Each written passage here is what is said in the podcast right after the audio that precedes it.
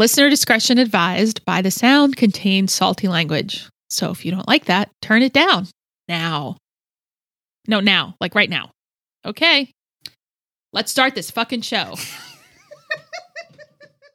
All right, let's do how you doing corner because I have I have a project to do at one, Okay. Yeah, me too. so I'm a Well, little short on time right now. okay, Chelsea, how you doing?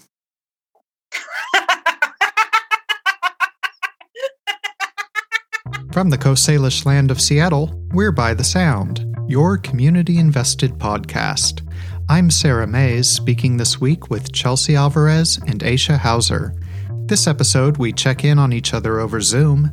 Then, about 16 minutes later, our audio standards return to normal with an interview Chelsea and I recorded last February with Seattle therapist Ryan Robertson. This is By the Sound. Happy birthday. yes, happy birthday to me. Uh, I am. You know what? Honestly, like I'm doing pretty fucking well given the circumstances. I haven't done anything particularly wild. Uh, I'm maintaining my sobriety. I haven't texted my toxic ex. I have not cut my own bangs. Um, I'm doing okay. I am in a comfortable house with a beautiful yard. I have food. I have a salaried job. My children are not particularly obnoxious. My roommate is helpful and sane. Um, I am I'm doing about as well as a person can do under the current circumstances. We're all healthy. Um, but that being said, uh, living through a global pandemic is incredibly stressful. I have waves of deep sorrow, anger, anxiety. Uh, every day is a fucking challenge. I'm in uh, like stress response most of the time, um, which is showing up for me as like I'm distracted, I space out, I lose the thread of conversations, I'm slow to get things done. Um, I'm not being a particularly good capitalist or like, you know, cog in the capitalist machine. I'm working really, really slowly.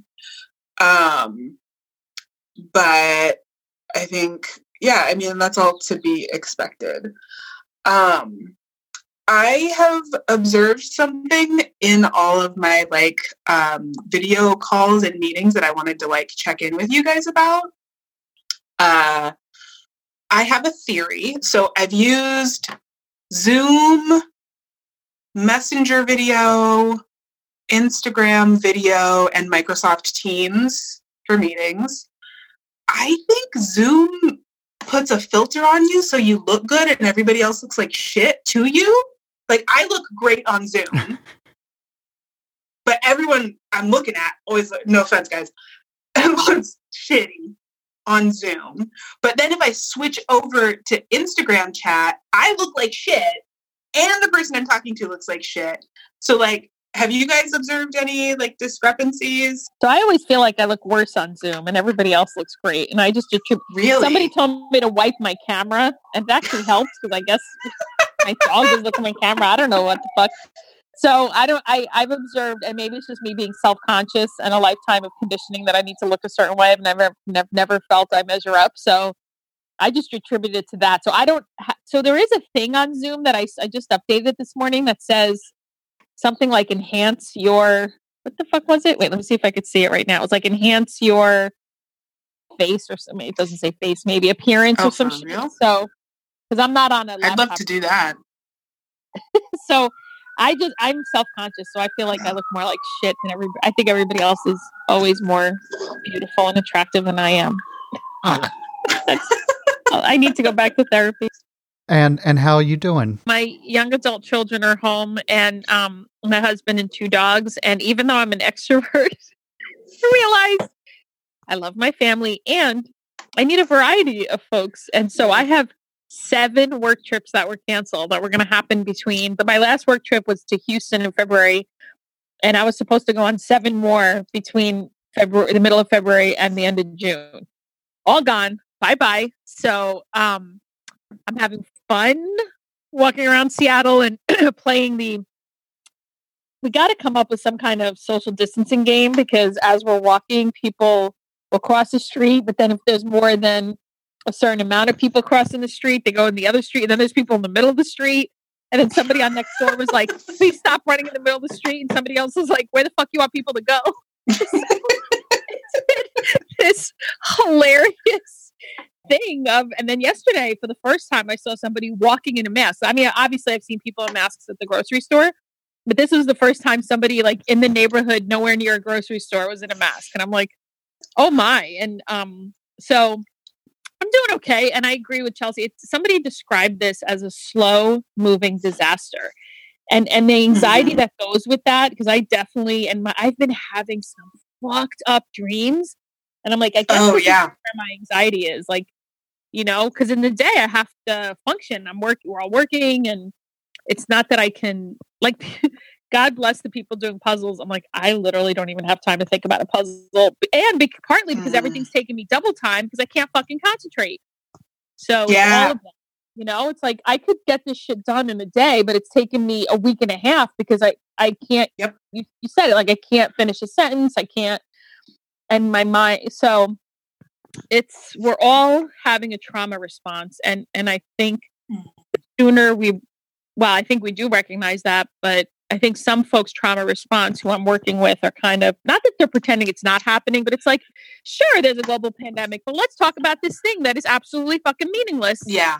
No, so And what then I've noticed is that my boss and her boss are working at double speed. Like they're they're in flight mode and I'm in freeze.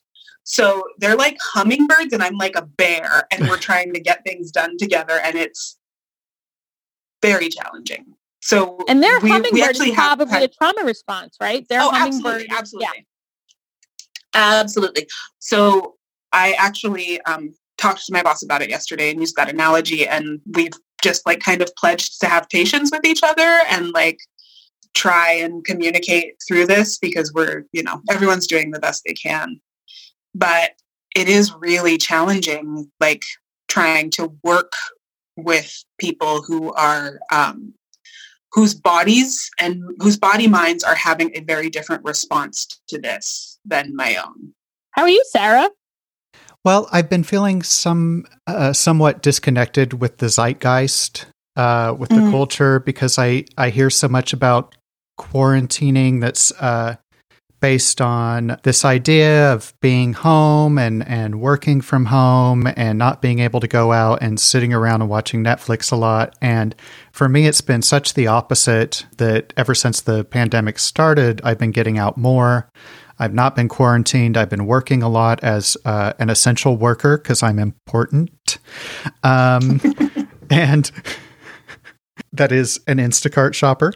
Um, what I hear buzzing culturally often doesn't resonate with me. And I think my trauma response was to dive into work such as it was as much as possible, more of the, the hummingbird thing you're describing but that has been challenging at times. I found that, you know, on Wednesday nights or Thursday nights when my my kids aren't here with me, I get home from work, it might be late after I've been like just very focused all day on my job, on bringing food to people and all this and then all of a sudden I'm in this still quiet space and all my feelings just kind of catch up with me all at once. And that can include sadness, a lot of sadness, because I think I'm Yeah. absorbing a lot of anxiety during the day from the people around me who are making their like one trip out to the grocery store. And so it's like all of a sudden they're in like perma threat mode and it's like kind of normal to me, but they're they're kind of afraid of everything and I'm soaking up all those feelings during the day and then they just kind of mount at the end of the day. So my my therapist has helped me with some self-care around that. This week was the first time I felt a fear response. Um being a, a, a pessimist generally can bring about a lot of serenity for me when things go as expected. So ever since COVID hit, I haven't been surprised by anything. And as such, I've just been like calm because things are unfolding as I expect. Um, but something really got to me this week. I, I was hearing about, you know, this family that wasn't able to see their dad um, because you know he could be infectious. And so it just caught up with me that whole thing. If if if a parent or grandparent or child or whatever you know gets sick and they go away into intensive care or whatever their family members can't see them and there could be they could be facing their last days and not be able to be in the same room as their loved ones. And i just i started getting this anxious fear about you know what that could be like for my life if that sort of thing happened. And um, for some reason my first coping response was that i wanted to hear my always president barack obama address the covid crisis right um, and uh, so i go on youtube and i type in barack and the fifth autofill result down said Barack Obama coronavirus speech. Wow. And I'm excited and I click on it and there's nothing it's it's all just kind of random stuff like that it's not really there. But that's interesting to me that enough other people have been wanting to hear from our last president. Yeah. Um, they've been searching for it. Narcissist, yeah. And and and and I did a further search. I looked all over. I'm like, has Barack Obama said anything on video? Because for some reason, I felt like that could put me at ease. Um, but alas, he is not. I'm okay. Mostly, I, I'm I'm starting to deal with um, feeling stretched thin. W- whenever I'm doing anything, um, I feel like I ought to be doing something else. Um, so when I'm working, I feel like I should be at home homeschooling. And when I'm homeschooling, I feel like I should be working on the podcast. And if I'm working on the podcast, I feel like I should be getting my taxes ready. And if I'm doing that, I feel like I should be doing dishes or laundry or all the things. It's hard to time manage. And then on top of all that, you know, I've been encouraged to do self care. Um, and I just I don't know where to fit in benching Netflix when I feel like I have all these responsibilities, you know. But when I'm fully engaged in my work, that that feels pretty good. So we're doing a fun thing at church because it's Easter. We're doing a virtual egg hunt. What? What? That's How? Happening. So what we're doing is people are taking pictures of eggs and hiding them. It's like a Where's Waldo but with an egg. Oh, people cute. in the congregation, yeah, are sending their own pics. So I sent a few, and I also did a fun one where I hung an egg from my glasses, like for the toddlers among us. or like, there it is, because you don't want to make it too hard for the littles. So we'll see. I've yeah, never that always felt cheap yeah. to me. Yeah. Listen, let the two-year-olds work for it. Damn it. Freaking yeah, don't condescend to them. Yeah, so they, they know you're doing it. Yeah, they do. They don't care though. They want the fucking candy. Listen, they're, they're, they're in on it. They're like, "Fuck you, give me the jelly beans." So we're doing that this Sunday for Easter and telling the metaphorical Jesus story of, you know, yeah, he died and he lived because people talked about him and spread his message of hope, and that's the metaphorical resurrection. We do not, as Unitarians, um, in general, embrace the literal story. Well, even though I'm godless, I do feel for all the folks um, that this weekend uh, won't have Passover or Easter um, or Seder or any of that stuff. It's seems... We'll have it. They're just doing virtually. People, we're doing virtual services each week, and we're doing virtual. And the Passovers, my daughter just told me her friend who's Israeli had all her Israeli family do Zoom Passover. Mm-hmm. Yeah. Yeah, and we are adapting on the show. Uh, this week's interview is uh, going to be Ryan Robertson. Chelsea and I interviewed them back in February, and it was uh, a really good one. And we're going to try to get Ryan back on the show real soon to talk about uh, some COVID specific issues. But the interview, as it is, is a good one to listen to. It'll have better sound quality than this uh, intro. And there was a lot of geeky stuff in it relating to Star Trek. Because Ryan, when, when they came on the show, uh, was getting ready for Comic Con. And uh, a couple of panel presentations that uh, had uh, really interesting premises. Uh, so you'll you'll hear about that at the end of the interview. Uh, the titles of those panels, which didn't take place, but I hope it will be some consolation that for the uh, interested parties, they'll be able to get some uh, Trekkie cosplay and whatnot. I don't even know how to describe it, but. I know there's a. I know some Yeah. people are interested in it. Yeah, quite a few. Because they what twenty five thousand people were going to be here for Comic Con. They waited a long time to cancel that. I was like, how is Comic Con still happening? And then finally, it wasn't like what a week before or a few days before. It was. Yeah. But apparently, it was what twenty five thousand people. They thought they were gonna. When everybody was pretending it was still gonna happen. Oh, people! It's um, huge. the Mm, geek yeah. population could have been decimated. I'm glad they canceled. Seriously. So this is like our COVID quality podcast. I'm so happy to see you both. I really am. You both bring me so much joy, and I'm appreciative of this. And as imperfect as it is, that's okay. It's part of dismantling white supremacy cultures. We do not need to aim for perfection. We will do the best we can under a blanket because I sound better. Trying. That's you're awesome. I love you both. I miss you. Miss you too. Miss you too. Thanks, guys. I love Thank you. you. Good to see you. Bye. Coming up after the break, Ryan Robertson.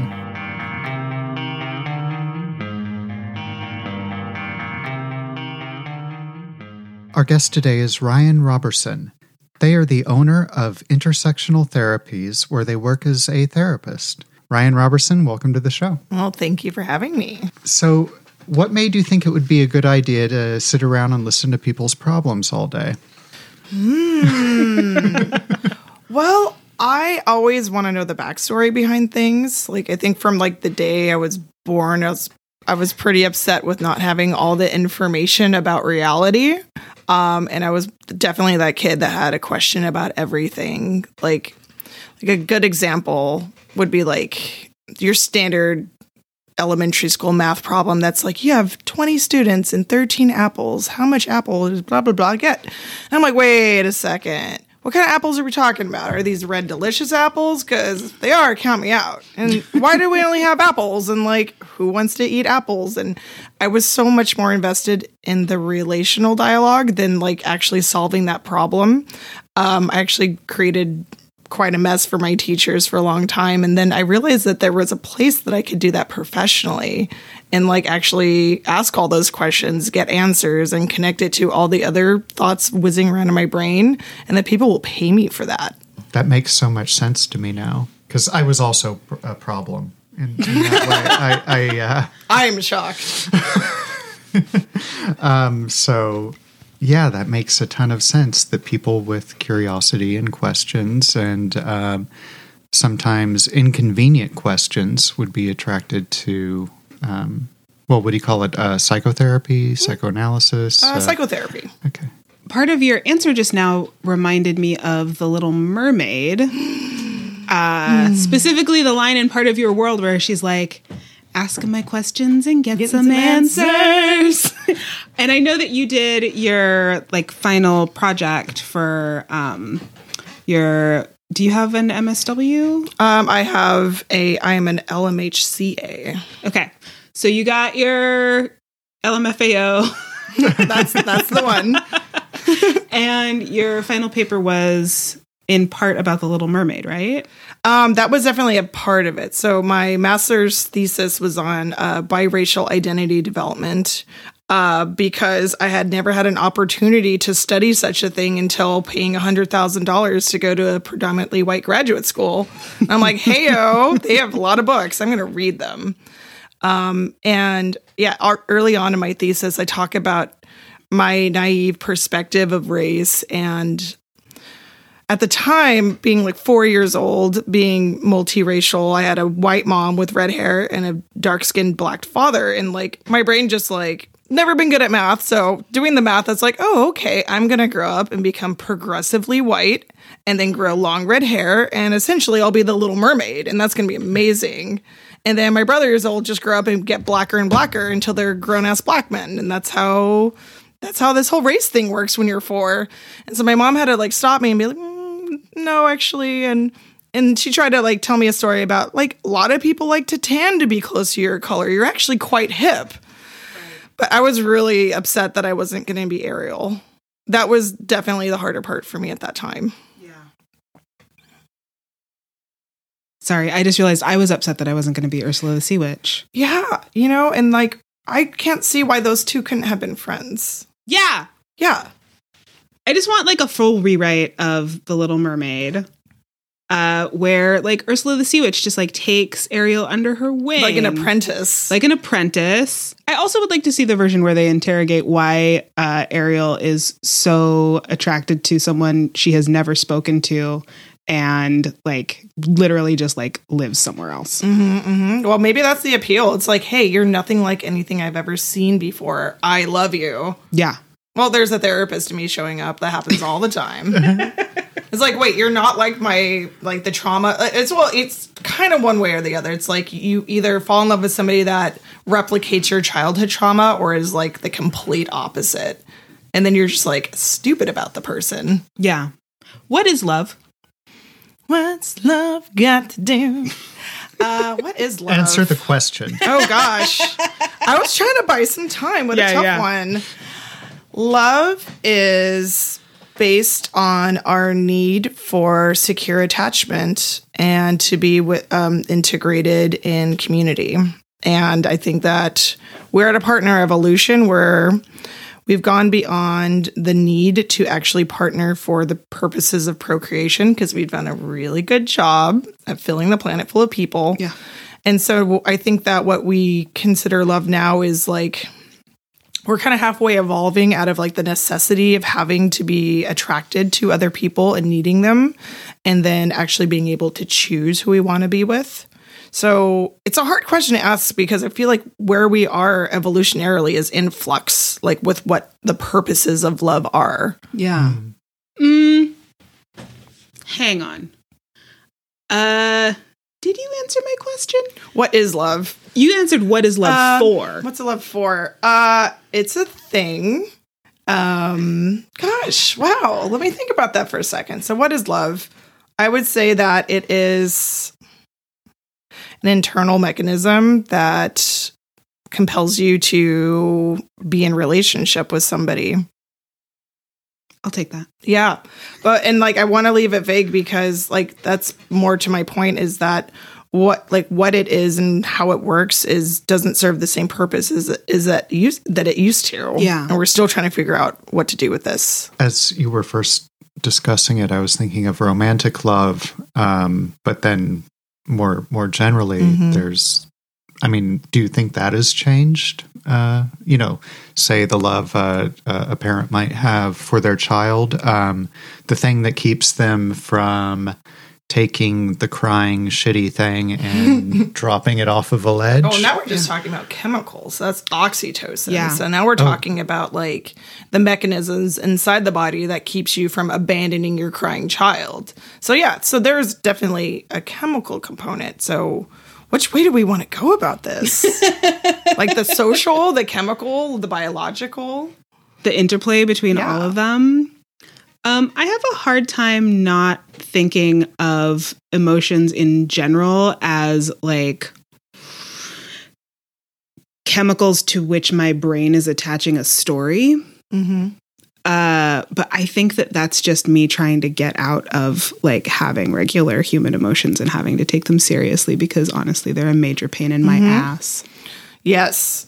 Yeah. So thinking about specifically oxytocin and like why we have it, I think that you can look at something like that and think that we need to have certain fail safes to protect us from like mm, death like abandoning our children or like being so annoyed by our communities around us that we just wander into the woods and die because we're too annoyed to like build relationships with people. Because humans can't be trusted to do what's good for them implicitly, we have to have these chemicals in our brain that like promote that behavior, or else we will just make ourselves extinct. Mhm. And maybe that is what love is. Just a failsafe from ex- extinction. So if that's built into it all, then it would s- seem uh, uh, that wouldn't be exclusive to humans. Hmm. Oh, now the plot thickens. Yeah. Well, I would say that romantic love is a relatively new concept. Mhm. Like it, it was way more political before. Yeah. It's like, okay, we want to not be at war with this country, so we're going to marry our princess to your prince. yeah, but And- what about like the the serfs? Mm-hmm. Were they falling in love and fucking? And I mean, everybody was fucking. Yeah, like, yeah. w- Did do you think that like amongst the plain folk, love was political and like when when we think about social mores in history, usually what we're describing is the behaviors of the wealthy. Mm-hmm. Sure. Absolutely. But I want to know like what were poor people up to?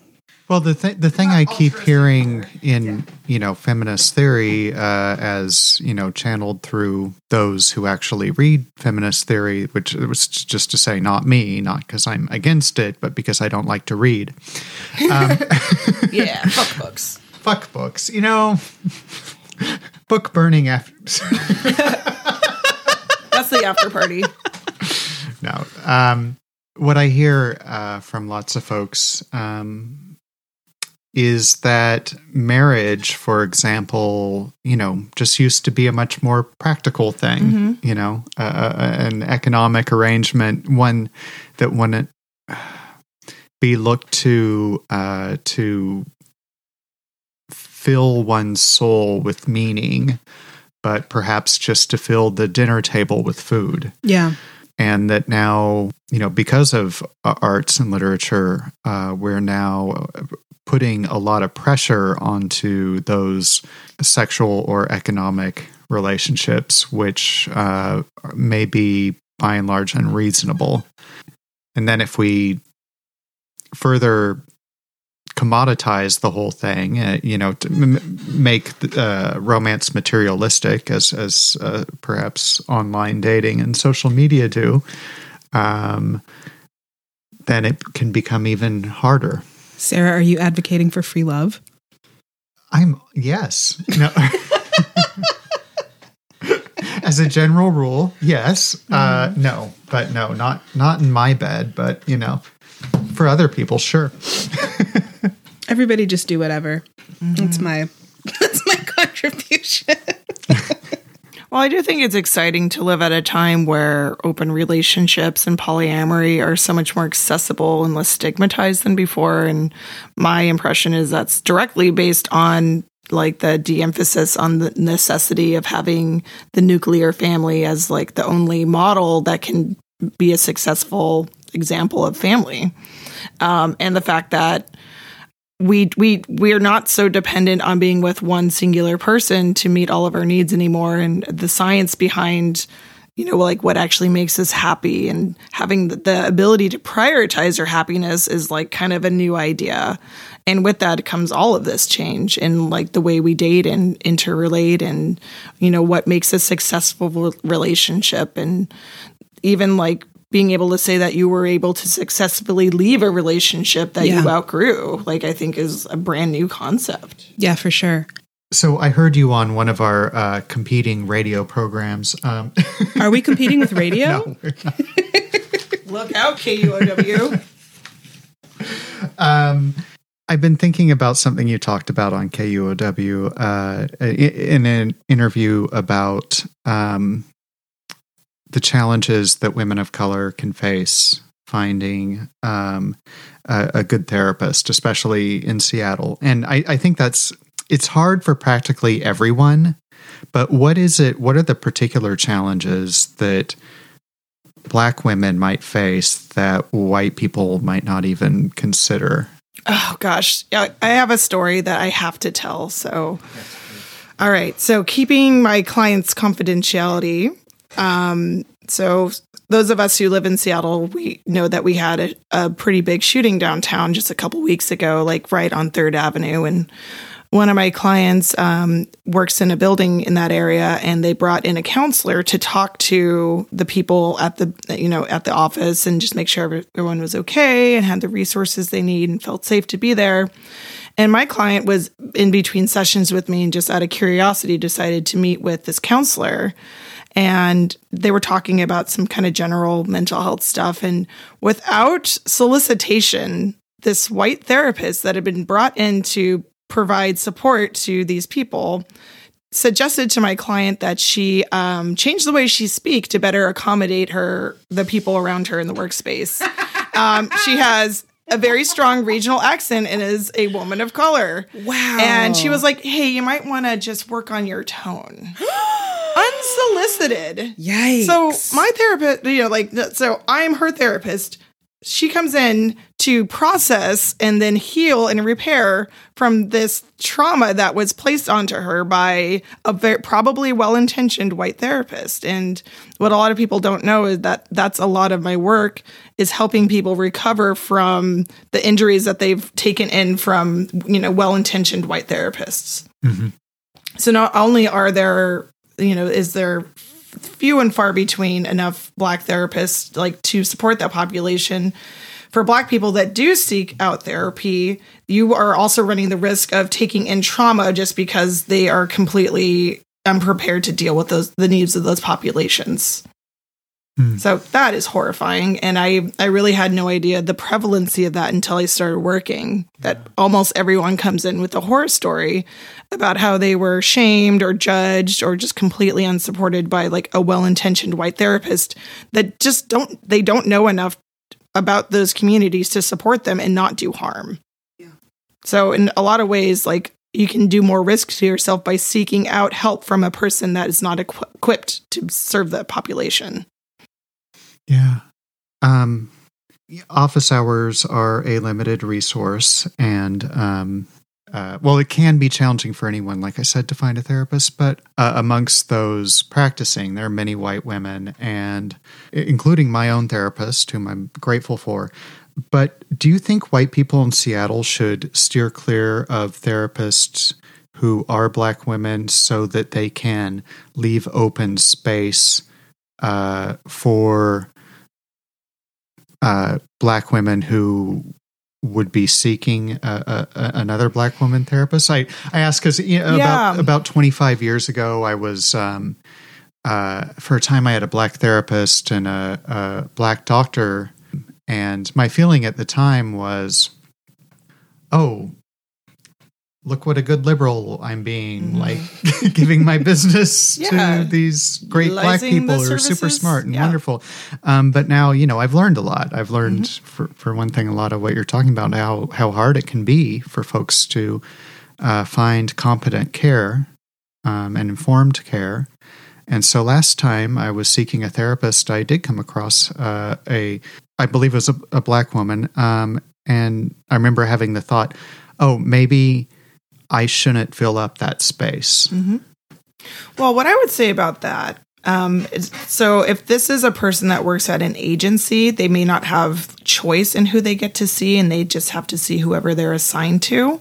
But most of my colleagues work in private practice because we can afford to, which means that we get to select who we work with. And so if there is a therapist that is in private practice that you reach out to as a white person and that therapist of color wants to work with you, they they get to decide. Um, for myself, I do see white clients, and what that generally looks like is people that work with communities of color or have children of color or partners of color, and they're specifically seeking more like education about their privilege as a as a white person in relationships with people of color. Um, but I do also try to limit the amount of spaces I give to white clients um, because it, I it is a little bit more taxing for me. Yeah. Um, and I also just want to make sure that it's an appropriate fit. Right. Like if I am the a person that can actually provide them tools um, and the opportunity to learn and grow in a safe, non-judgmental environment, and then they get to go be a more you know positive impact on people of color, then it's absolutely appropriate for me to do that. Um, and it's also a lot more appropriate for than that white person to go to all their friends of color and ask for free advice Yeah.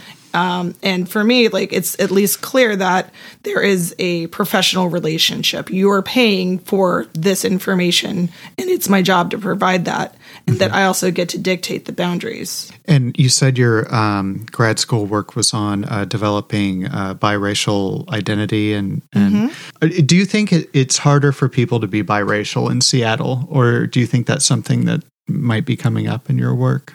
I think that we're kind of only now entering a window where you can identify as biracial and not just as the dominant minority that you represent. So, like, uh, a lot of people who are black, white, biracial are identified as black and tend to personally identify as black. And it's kind of a new, a new wave of history that people are identifying as both you know and obviously that comes from the one drop rule and that that you kind of couldn't um, occupy both identities until recently um, i would say that in seattle because there are so few people of color a lot of what people deal with is just being the visibly black person in their school office etc um, and it's usually a lower priority to kind of synthesize having both, you know, like specifically like white and black identity. But I definitely do get clients that want to focus on that. Um, and those are usually people that grow up with like a black and a white parent. And they just, they want to understand like the, both the power, privilege, and mar- marginalized identities that they carry. Do you have any advice for um, people of color seeking a therapist in a place like Seattle?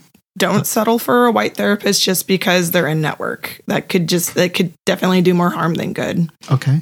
Do your research. Find find somebody that works for you and just and uh, like similarly just because they're like they match your racial identity doesn't mean that they're necessarily a good fit for you. But that's also hard to say cuz there's like seven black therapists. Right. There are maybe slightly more, but not by much.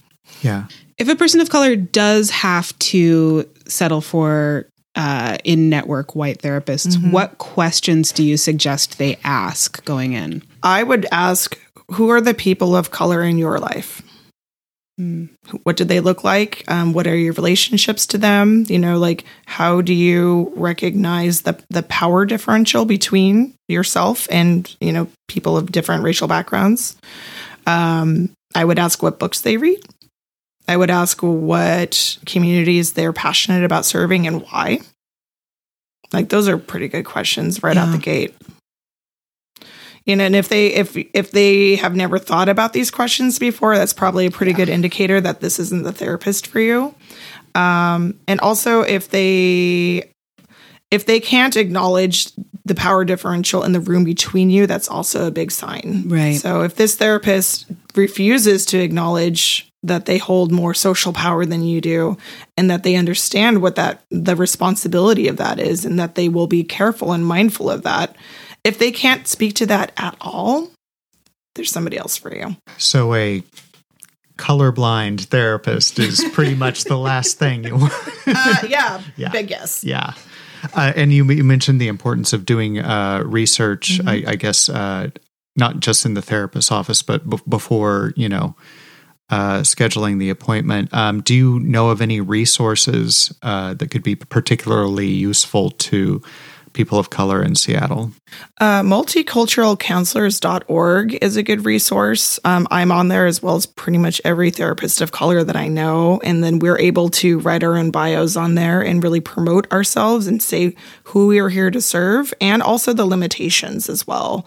Like that's another issue with being like a minority therapist is that people assume that you specialize in everything minority and that I can, you know, sp- like sit with any person from any background and be an expert in whatever they have to work on. So I I like to let people know what where my strengths are and what you know what I'm equipped to deal with and where my growing edges are as well. And let the client make an informed decision about if they want to work with me. We'll put a link to that in the show notes. Awesome. How about schema therapy? Schema down with it? therapy. Say more. What's Yeah. schema therapy? There's this book called uh it, it looks kind of super cheesy, but it's really quite good. It's called Reinventing Your Life, the bake the breakthrough program to end negative behavior and feel great again.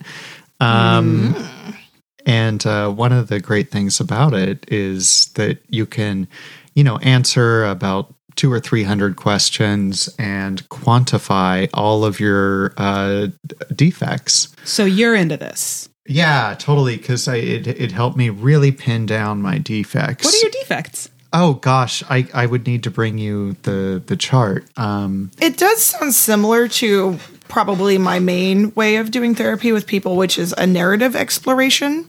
So, similar to like schemas, I think about patterns that recur in people's lives and like when they've shown up, the frequency of which they've shown up, like uh like a lot of my clients are trying to make it as like creatives in their various fields whether it's writing or photography or tattooing.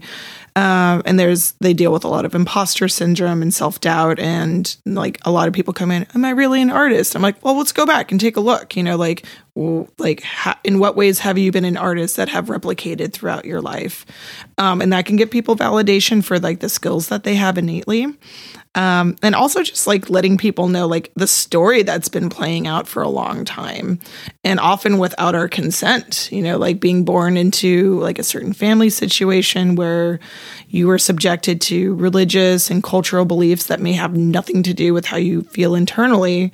And just letting people know like hey you know you've been on this ride for a while but now you actually get to start driving yourself where do you want to go you know, and then people are like, "Whoa, do I need all this stuff that my parents packed into my bag?" I'm like, "Well, let's find out. Let's see if that's actually useful to you now."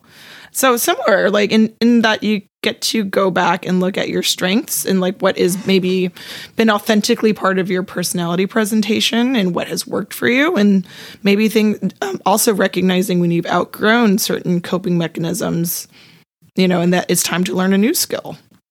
So similar, I would say. It's like I think the biggest difference is like I am not like a forms or charts person. Like I tend to just store all of that information in my head and then I will reflect back to the client like what I've been caring for them. I'm like, "Oh, well, I have all this information that you told me 6, you know, 6 months ago." Um rather than having it m- more external, but I could see for a person that wants to like do that and like have something in their hands and like see charts and movements like there's definitely a certain type of brain that wants that I think w- that was a happy byproduct. Uh, the The main point was that there are uh, strategies in the book for you know once you've identified where you're really struggling. There's strategies for overcoming mm-hmm. those things, and you know some of them they just say, "Well, this is really hard to overcome. You're gonna." I, I say that too sometimes i'm like well that sucks yeah. yeah like i would say yeah okay going back into like what my day-to-day struggle looks like is just picture a a, a black femme coming in. They are the one solo black femme at their job which is either corporate or tech oriented and the culture is killing them. Hmm. And they've been hired to do a specific job but no one will let them do that job. And they're slowly going insane and like unravel like just unraveling. Hmm. And i'm like yeah I, I got nothing for that because I don't think the culture is going to change. So I, I run a, um, I run into that a lot. Like just validating that the place that you're in is a terrible place and that it's not conducive to your mental health. That's really sad for me. Like I want to have like, and all you have to do is this. I also get feel really um compromised when the the information I have is, hey, you get to do a whole lot of work that no one will ever recognize just so that you can exist in this toxic environment a little bit longer. That's terrible feedback to give somebody. Yeah. I mean, how much of your job is like handing people what tools, like what small tools they can use to survive a system that is built to kill them? Exactly. I often just I I think a more important question is how long do you want to keep trying to do this? Yeah. you know and sometimes we have to have like the evidence to know that there you know we can't stay here and this doesn't work for us and it's not going to change and that our energy and mental health is more important to us than to stay and try to fix a broken system But what if the whole world is a broken system? Well, then trying to find a place where you have agency and identity. A place. And then maybe it's not a place that is rewarded by capitalism, Yeah. you know, and a shiny income. But if you can find something that means something to you and invest in that and then prioritize that in your life, ideally you don't have to exist in situations that make you want to kill yourself. Yeah. Yeah, but it's it's hard because like I do not believe. I really do not believe that a lot of those systems are going to change in our lifetime. So I just you know my I usually provide feedback so that they are making informed decisions about what they're what they're choosing to do. Isn't that sad? It's sad. yeah, it's sad, but I'm also thinking about like how much choice, how much agency do we really have? You know, like if your uh, livelihood is dependent on like a skill set that you have that like is only really functional within these like I'm I'm thinking specifically of people in tech because Mhm. I've worked in tech as a black femme and it is murder. yeah. Yeah. Uh, That's like 80% of my clients, I would say. yeah. Mhm. And luckily, I'm a writer, so I can Exactly. do a bunch of different things. I'm not a programmer. Yeah. Yeah. So what I tend to do is, you know, like I tend to validate like how incredibly hard it is to be the only person of your identity at your job and and challenge them to start resourcing. Like they're like is there a group that you can join that, you know, that where you guys can share ideas and stories and support each other? You know, in addition to your job, again, that that's the asking them to do more work Yeah. so that they can exist in a toxic environment. Um, and then specifically about tech, like I've been definitely encouraging people to resource within like the Afro tech community and just seeing like, you know, maybe do your own startup. You know, if, if, that's feasible to you, do some freelance work or at least see if you can work remotely so that you're not in that toxic environment. Yeah. And the number one thing that, you know, if I have an opportunity to say this, if you are an employee of people of color, absolutely let them leave their work to go to therapy during the middle of the day. You have no idea how important that is. Yeah. Yeah. So all of us therapists who are like perpetually booked, the only spaces we have are like 2 p.m. in the afternoon. Please let your employees go to those appointments without judgment. Please. That's like my dying wish. That's like the number one thing you can do to like support like black mental health. Let them go to their appointments Yeah. during work hours. There's only so much of us, you know. I already work every evening, so yeah.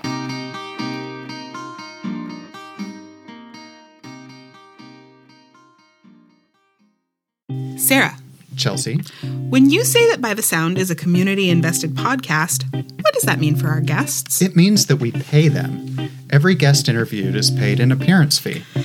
Is it normal for podcasts to pay their guests? No. People say all the time that our time is our most valuable commodity, and yet most guests on radio and podcasts aren't paid a dime for their appearances. Huh. Our show's supporters who donate on Patreon help us to pay our local guest, and in doing so, they're investing in our local community. Are there other ways our Patreon supporters can help us pay our local guests? Yes, By the Sound community members who sign up for the Discovery, Westlake, or Gasworks membership levels are able to designate their first one to two months donations to a particular local guest of their choosing. Huh? If we are able to get an interview with the person they've chosen, then that guest will receive the amount that was pledged for them in addition to our normal guest payment. This is a great way for fans of the podcast to help us choose our guest, create a platform for interesting local people to share their voices, and to reinvest in our own community. Nice. How do listeners get in on this deal? They can visit bythesound.net and click the donate button. That's bythesound.net. Or they can go directly to patreon.com slash bythesound. That's P-A-T-R-E-O-N dot com slash by the sound. So I do like watching Picard. Um, it's just nice to see him. I miss him. Um, I will say one thing that's a little bit sad for me that I didn't know that I had is that I, having watched TNG with my parents, I'm a little sad that I don't have a child to like make them watch Picard with me. Yeah. Yeah. So, well, I guess I technically have a 17 year old stepkid, but I don't even see him anymore because he's 17. So Yeah. Let alone, let alone forcing him to watch Picard with me. You can force me to watch Picard with you. Will you be my baby? Yes. Oh my God. Yes. What has fandom done for you? Fandom. Oh my gosh. Wow. What a juicy question. uh, it's given me life. Um, it's given me an opportunity to be an eternal child. Uh, I love cosplay and I love fantasy and adventure. And more importantly, I need a community in which I can be that person without somebody calling the police. Um, what what is your favorite cosplay that you've done? Mm, one of my favorite ones, yeah, I would say it's probably my favorite, is that I did a dark elf um, from uh, Skyrim. Uh huh. So full gray skin body paint, which totally destroyed my bathroom for a few weeks, but it was a commitment I was willing to make. What's your like um what's your pie in the sky dream like no budget wildest cosplay Oh. dream? Uh, well, there's there's a few of them. Uh, I would say that doing Kerrigan from StarCraft would be amazing. If you're familiar, she's got kind of these tendril like dreads on her head. And since I have real life dreads, I'm like, yeah. I'm always trying to bring my real hair into my cosplay whenever I can. Yeah. But on that note, like kind of my dream, and it's a possibility that I will pull this off in the next month female Klingon warrior, man. Oh shit, dude. Yeah. Yeah. Get out of here. Like, what could be cooler than that? I have several bat'leths ready to go. Yeah, you do. Yeah. Cut my wedding cake with one. Yeah, that's that's the dream.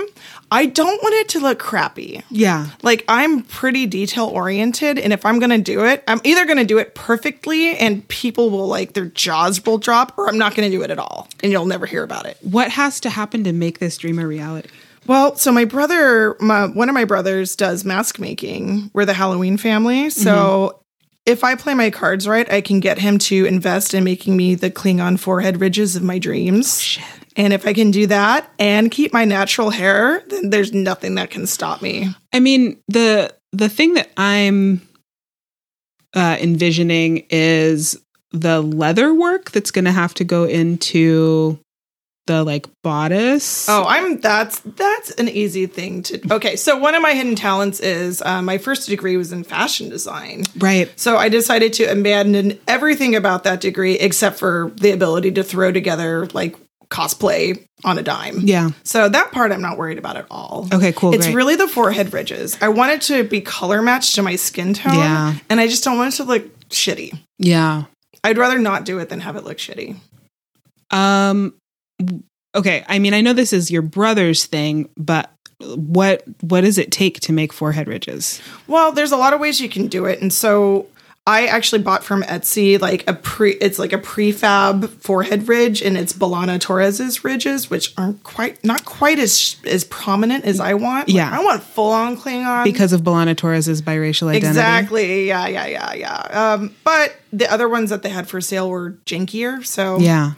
Um, doesn't look great, doesn't match my skin. So what I really need to do is a full head mold, and that's the kind of thing that I just can't do on my own. So if I want to sit with my head in a giant plaster cast for a few hours and have somebody else do that labor, like that would probably work better for me. Cool. Yeah. It's all possible. I just have to like actually say that I want to do it. Say it. I want to do it. Yeah. Yes. Yeah. you want to do it with me? He's just down the street. Do I want to put my face in a plaster mold? Yeah. And make Klingon forehead ridges? yeah. I do. All the kids are doing it. So, what was Looking for Leia all about? Yeah, Looking for Leia is a docuseries uh, produced and directed by Dr. Annalise Ophelian.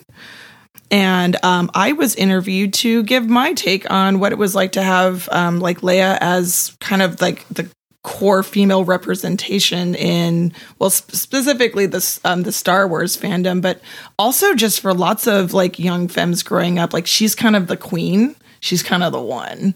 Um, I am not nearly as Star Wars as I am Trek. Thanks, mom and dad. Appreciate that. Mhm.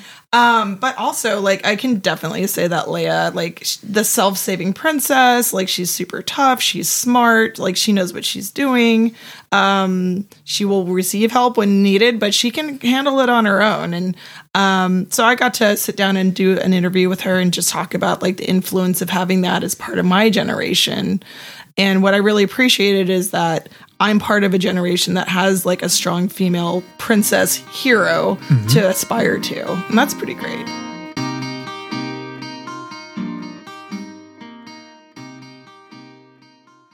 Sarah, Chelsea. When you say that By the Sound is a community invested podcast, what does that mean for our listeners? Ah, glad you asked. It means that in addition to hearing our conversations about local issues and interviews with our most interesting Seattle area neighbors, fans of the show can join our listener community online by supporting the podcast on Patreon. Doing so will unlock access to our private Facebook group. What are we posting in the Facebook group? Well, in addition to exclusive previews about what we'll be discussing on the show, we offer a curated stream of the best and most provocative local news stories each day. That's dope. How much will it cost to join? Our online community membership is available to all patrons starting at $5 per month. How else can fans of the show invest in this community? Our supporters on Patreon who contribute $10 or more per month will receive exclusive invitations to By the Sound meetups at Seattle area coffee shops, bars, and parks, where they could meet By the Sound co host, guests, and other local fans of the show. Sweet. Where should listeners go to donate? They can visit bythesound.net and click on the donate button. That's bythesound.net. Or go directly to patreon.com slash bythesound. That's P-A-T-R-E-O-N dot com slash bythesound. What kind of city would you like to see Seattle become? Hmm. A more POC community. Like, I want not just the South End to be the POC area. I want people of color to be able to live in all areas of Seattle and not have the cops called on them and to be able to see neighbors that reflect them. And I want to not bulldoze every building that's more than 10 years old and build a giant square apartment building in its place. Um, I want uh, rest, like diverse restaurants to be open and available and not everything to be a Panera Bread or an AutoZone. um, essentially, I want to go back to like 1993 Seattle. Can I just go back to 1993 and just watch Darkwing Duck? That, I think that's what I want. I I would love it to stop being a, like a tech hub. Yeah. I want those guys to move back to California and get off the road. Um, I would say that regardless of what Seattle looks like, I think that I'm here for good. Um, I've been here 30 years now. Um, wasn't born here, but I'm pretty hardcore Seattle. And there is always going to be the need for me to like like a person that, of color that actually grew up here, who has roots here, to support all the other people of color who will inevitably be moving here and trying to survive here. Um, and until there is not the need for my existence, I can't really see leaving. And also, my whole family's here. And if, if it wasn't for like the problematic white nonsense, this would be kind of the best place to live in the world. Something I've been finding um, as an Instacart shopper and a cat sitter, um, I've been in contact with a lot of people who appear to be new to the city, uh, who are living in the places, in the new places, Mhm. in the places I can't afford to live. Um, totally. I have at times been surprised by the diversity, and I'm also living on the the far north end of town. Um, it's there's a lot more like Ethiopian folks or Eritrean, um, and In the North End? yeah, yeah, Huh. uh, like uh, Lake City and Oh uh, yeah. Well, that is true. A lot a lot of my transplant clients the only places they can afford to live is the north end. And that kind of surprises me cuz like I've been a south end kid and that's where all the color has always been. So Not it, t- anymore. it took me a while to update to actually figure that out. But yeah, that's absolutely true and it's so popular to live in a, diver- a diverse neighborhood like 98118 is. And so all the white people move in because they want to be around people of color and then you know, people of color are like, hey, I can sell my shitty house for seven hundred thousand dollars. Why would you not do that? what what do you think is the the place for people of color coming into town, you know, without roots in the community Mhm. who might be, you know, living in that sterile apartment building, feeling alienated? Is this something you're seeing in your practice perhaps? Um, yes, yes, but um, I but as people tend to move in and they keep expanding all over the city, like so the question is like where do these people go to find community and support? Well, we tend to hear a lot about gentrification in Mhm. terms of like the existing, you know, people of color being pushed out of neighborhoods. Um, something I'm seeing in my grocery delivering is people of color living in, you know, uh, a lot of places where they're surrounded by other tech workers. Well, when we say people of color, who are we talking about? Are we talking about the black people being pushed out of the South End? No, Mm-hmm. not that. Yeah, Like we're talking about like affluent tech Yes. people of color. Yeah. largely Asian, Mhm, largely. almost entirely Asian. Yeah. So I'm I'm I'm I keep wondering what is the place assuming that a whole heck of a lot of those folks are going to stay around, you know, where's the place for them, you know? Well, I would say that the that demographic tends to have like the financial access to Man, fuck anywhere rich they people. want. I don't give like, a fuck. I don't give a fuck. I don't give I a was fuck where gonna- they find community. I don't give a fuck what they do. fuck rich people. I Say fuck that, them. Chelsea. Fuck them. I was gonna say Not concerned. if you have the means, live where you want to live. And tip your Instacart driver. Yeah. Like Heavily. yeah, like don't be a dick. Like just Wheaton's law in general. Yeah. Um Fuck rich people. I yeah, I, I would say that like mm, like where my heart goes out is definitely like poor disenfranchised black families that are being forced out, like as opposed to finding nice homes for affluent people of color who have access to wealth and more wealth. So- Fuck rich people. do I have to? I mean, I'm not. It's like a. It's it's not literal. Oh, oh, okay. C- can I still? Yeah, if you want. Oh, okay. Our guest today has been therapist Ryan Robertson. They will be on a panel at Emerald City Comic Con called Kinks, Coils, and Curly Cosplay. They'll also be on a panel on Star Trek and Diversity. diversity. Uh, those events will take place on March 13th and March 14th. They can be reached at www.intersectionaltherapies.com. Ryan Robertson, thank you very much. Thanks for having me.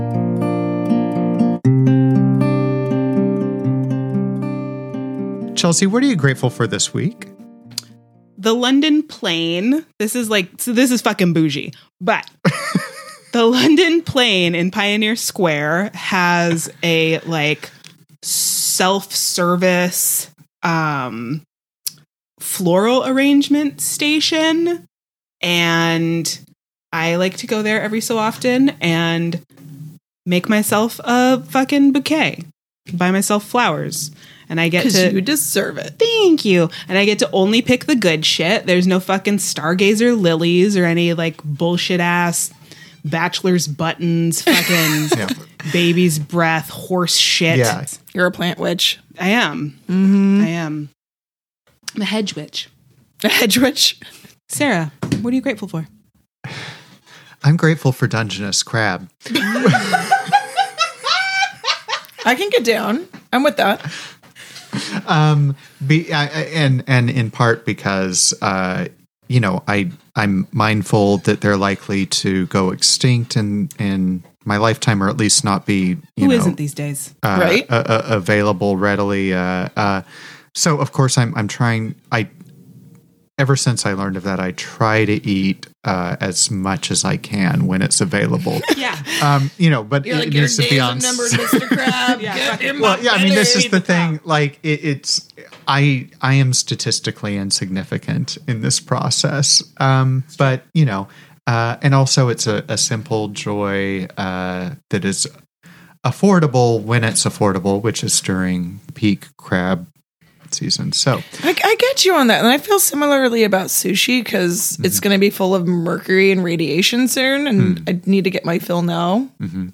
yeah eat up Yeah. um I feel that way about coffee.